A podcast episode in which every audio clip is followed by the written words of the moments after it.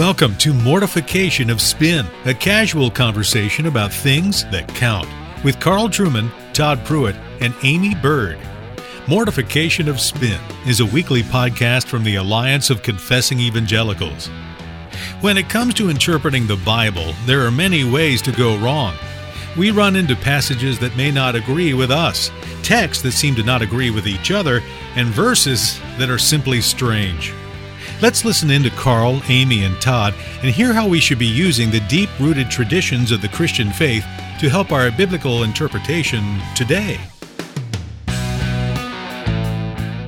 Well, welcome to Mortification of Spin. The gang's all here, the three most popular people in the Reformed evangelical world. Uh, my co hosts, uh, Aimee Byrd and the Reverend Todd Pruitt, and I am Carl Trueman. a teacher at Westminster Seminary and pastor church just outside Philadelphia. Today, we want to reflect upon the importance of doctrine and tradition.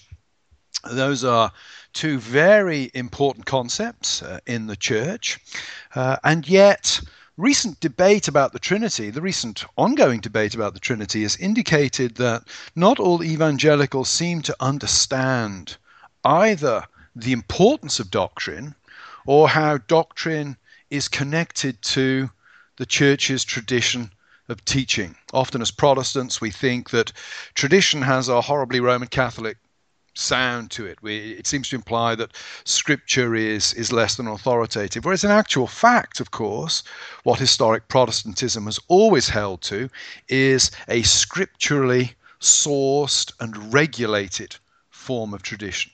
The difference between us and Roman Catholics is not that they hold tradition and we reject it.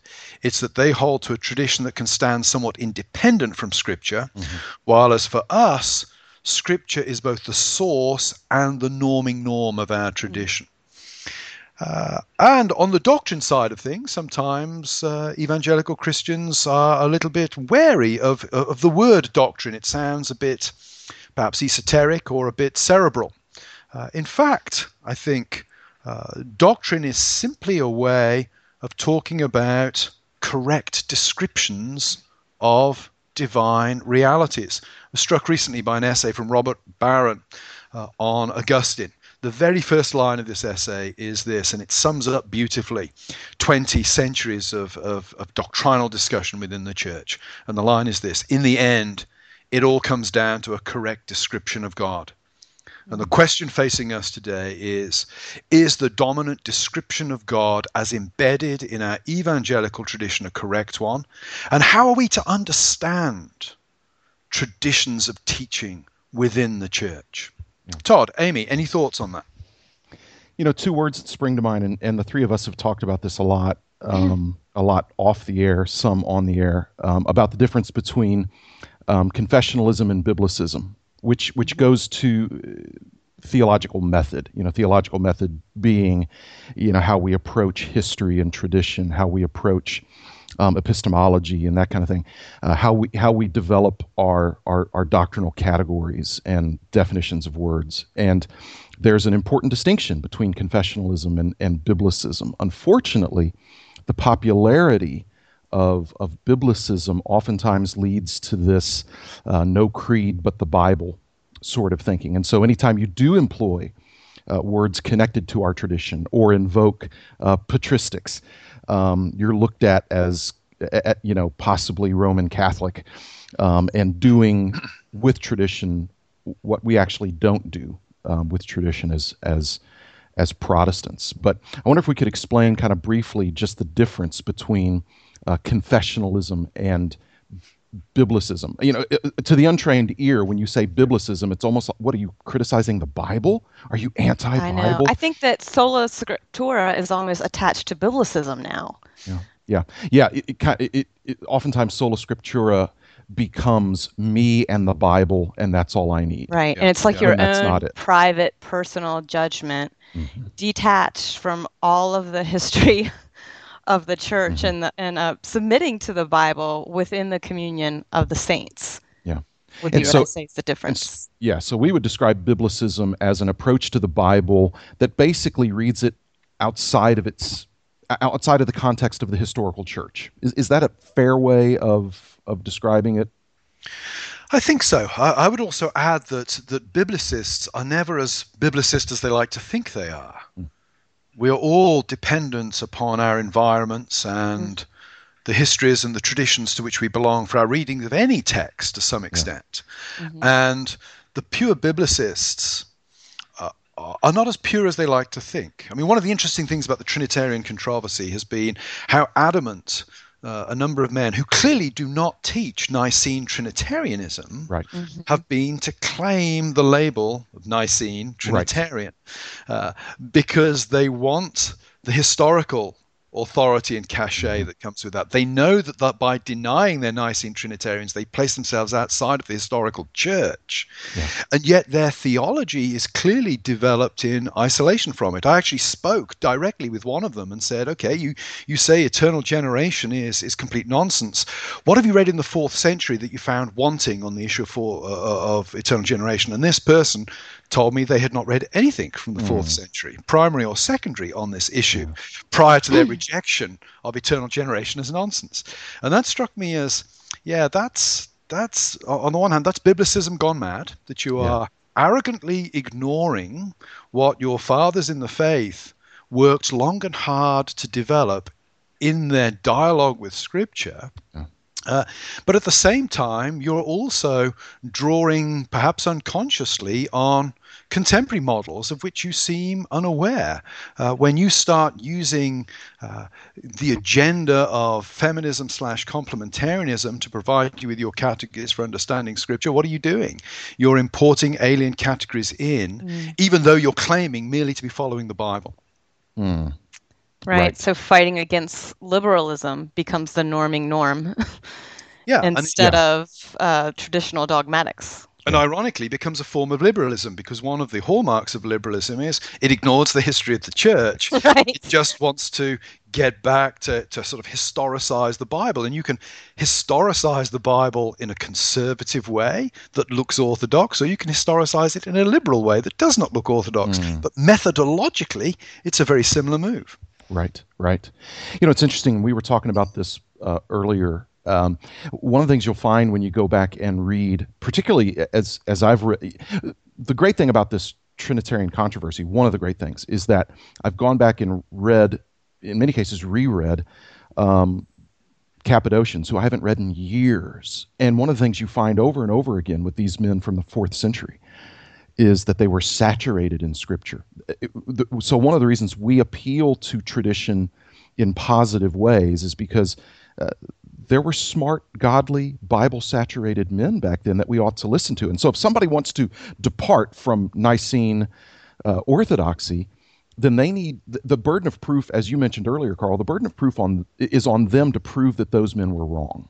Yeah, I think that's what, what taking the church seriously means. Yeah. It's very clear that the that we stand at the end of, of 19 post-apostolic centuries after Christ of the church reflecting on Scripture. Can the church get things wrong? Yes. Can the church get very important things wrong? Yes. But the onus is on those who think the church has got it wrong for 19 centuries, 15 centuries, eight centuries, whatever doctrine you happen to be looking at. Right. The onus is on them to prove that the church is wrong. Yeah, and uh, and to remember that you know there were Puritans and Reformers yeah. who had no problem saying that um, uh, the Pope was the Antichrist, who at the same time said, nevertheless, we agree with the Roman Catholic Church on the Trinity. Oh yeah, yeah. uh, I mean, and that's the irony of this current situation, in that, frankly, the best writing on the Trinity is being done by Roman Catholics. Uh, right. Gilles Emery, Matt Levering, people like that. Those are yeah. the guys, on the whole, you're going to go to to look at your Trinitarian teaching. And there's a huge irony, a huge irony there, that we who claim to take the scripture seriously seem to find ourselves now in a tradition where great chunks of our uh, friends and, and co-belligerents in, in the gospel mm-hmm. uh, stand outside the historic tradition. Right. It's, it's quite staggering. Quite right. staggering. I think another thing this whole debate has revealed, um, especially to me as a layperson, is you know as the three of us are, are talking, there's there's some academic language here that that is specific, and, and it's language that the church has given us, but um, you know I think lay people assume that at least our theologians are being trained in this classical theology, and they know this language, and they know the meaning, what it means when it's being used. However, this debate has, I think, revealed that um, you know maybe there there hasn't been a lot of training, mm-hmm. academic training in the patristics, right. in Reformed Orthodox yeah, yeah. thought, even. And one of the things that's become clear to me, and and we the three again the three of us have talked about this, is that among well-known and influential theologians and writers, some of the, the classical language, or that language that belongs to the to the development of, of the church's doctrine during the classical period, mm-hmm. some of the terminology is either not known or it's misunderstood. And so when right. words like the ontological trinity and the economic trinity are used, what we're what we've found is that different meanings are being import, being imported yeah. in right. to those words. When when somebody refers to, for instance, you know, the eternal Godhead, and then it becomes clear that they're talking about something that's probably belonging to the immanent or, or the the, uh, the economic trinity. Mm-hmm. So there's been a lot of confusion on this because of ignorance about definitions of key terms. Yeah, I think that goes to a pedagogical problem that you mm. have a, a, division among disciplines. What we have is a generation of biblical scholars who are simply not competently trained in classical theological categories. That's not a criticism of them as people. Right. It's right. a criticism of the educational system as a whole. Mm-hmm. It's hard to be uh, up to date in your own discipline and also competent in other disciplines. Yeah. yeah. Uh, so I think that is a major part of the problem. And one of the great frustrations is the way that technical language is being used by some biblical scholars in a way that betrays their ignorance of the tradition. Mm-hmm. And and yet they seem adamantly stubborn in their refusal yeah. to learn the tradition. Simply shouting the word homoousios louder and louder and louder yeah. Yeah. doesn't solve the problem. Simply right. putting, uh, you know, equality of the Godhead in caps lock in an email doesn't solve the problem. These are complex distinctions and terms that only exist in stable form in a relatively complex system of doctrine, of which it appears most of our biblical scholars today are less than blissfully ignorant. Yeah.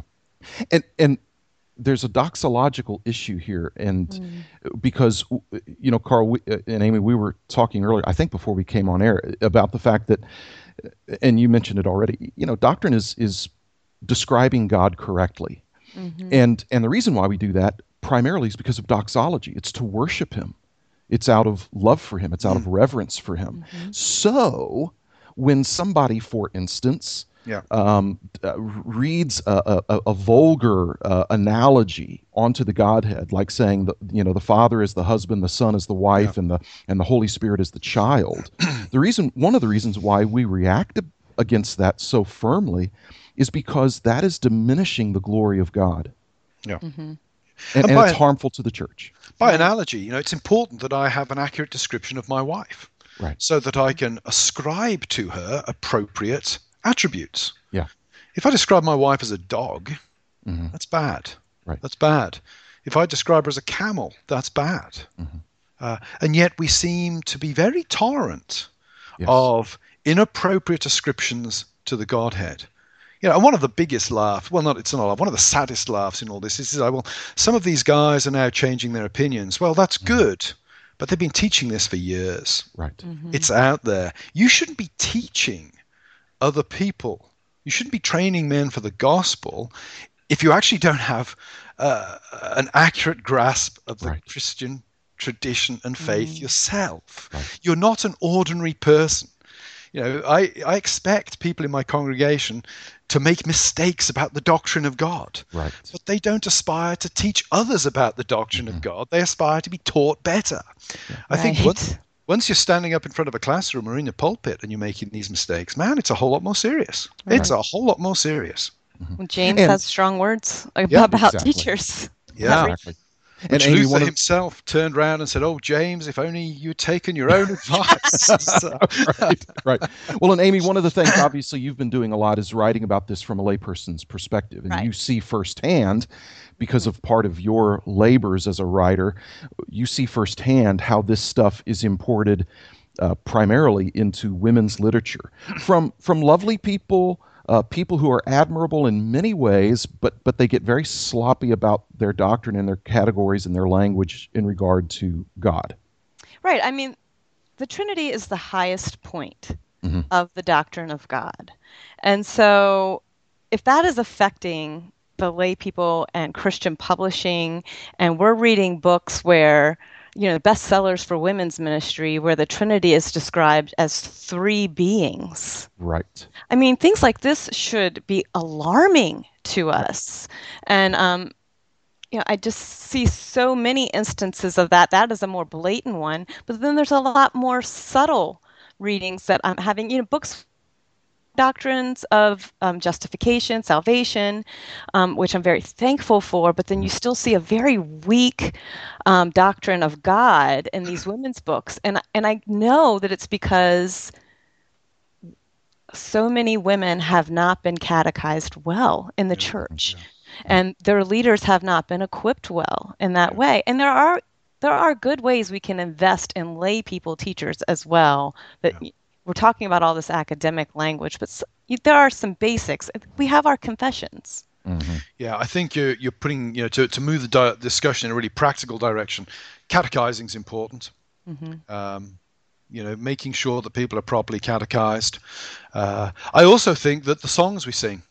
Yes. yes. You know, they, I, thankfully, well, at my church, you know, my the joke is, you know, let's sing Psalm 157, "Death to the infidel," to the tune "Smallpox." You know, you can go to the other extreme sometimes.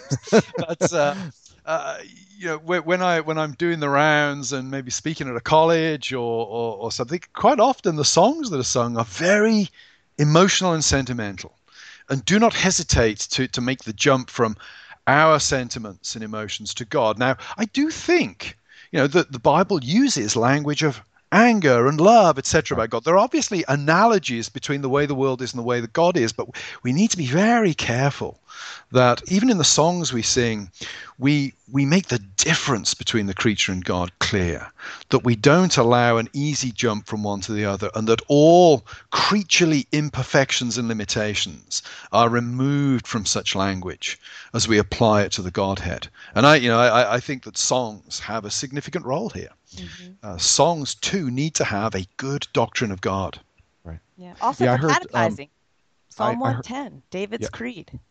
Yeah. Seven verses. Yeah. Yeah. There you I, go. I heard. I heard.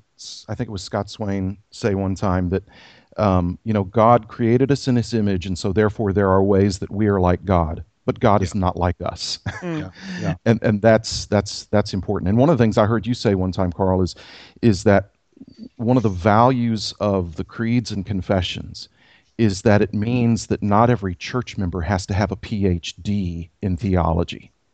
Yeah. Because we have the creeds and confessions. Yeah. yeah. That's part of the value of our tradition, is that not everybody has to have, and Aimee, you alluded to this earlier, not everybody has to have all of this formal training because we have so many faithful men in the past who mm-hmm. have had that. It's a gift to the church. Right. Yeah. Yeah. Well, I mean, obviously, we could go um, on and on, uh, but we're really glad that you joined us for this uh, discussion. Um, it's certainly one that's going to uh, continue and in many ways and in many formats. Again, the doctrine of God is primary.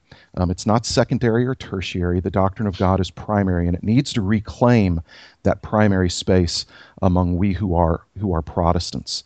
Um, we'd love for you to check out our website, uh, mortificationofspin.org. Um, we'd love for you to consider uh, possibly contributing to the Alliance um, and its ongoing work. And also, we have a resource we'd, we'd like to give away.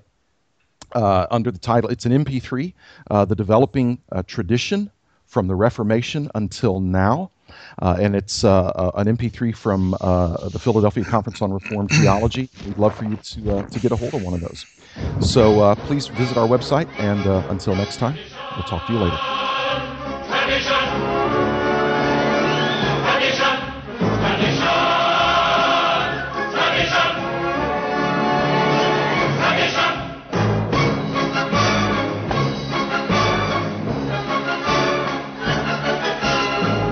Thanks for listening to Mortification of Spin, Bully Pulpit, a podcast of the Alliance of Confessing Evangelicals. The Alliance is a coalition of pastors, scholars, and churchmen who hold the historical creeds and confessions of the Reformed faith and who proclaim biblical doctrine in order to foster a reformed awakening in today's church. Please visit mortificationofspin.org to read the blog, find free resources, and support the podcast. And come back next week to hear a thought provoking interview on medical ethics with lawyer and award winning author Wesley J. Smith. So I thought, who were these patients? A couple, the three of them were people like with multiple sclerosis. One of them was mentally ill. And you know what that mental illness was? Self harming. So the quote treatment for self harming was to kill the patient and wow. then harvest the organs. Wow. I can think of nothing more wow. dangerous than telling somebody who's having a terrible time getting through the night because of uh, anguish or, or depression that their deaths have greater value than their lives. But that is terrible. precisely what is happening in the euthanasia juggernaut in Belgium and the Netherlands. And it is the logical consequence of deciding that that the purpose of society is to prevent suffering and that killing is an acceptable answer to the problem. That's next time. Don't forget to head over to mortificationofspin.org to find the developing tradition from the Reformation until now. And visit and subscribe to the Mortification of Spin blog so we can keep you updated with the latest articles, podcasts, and more. We'll talk to you next week.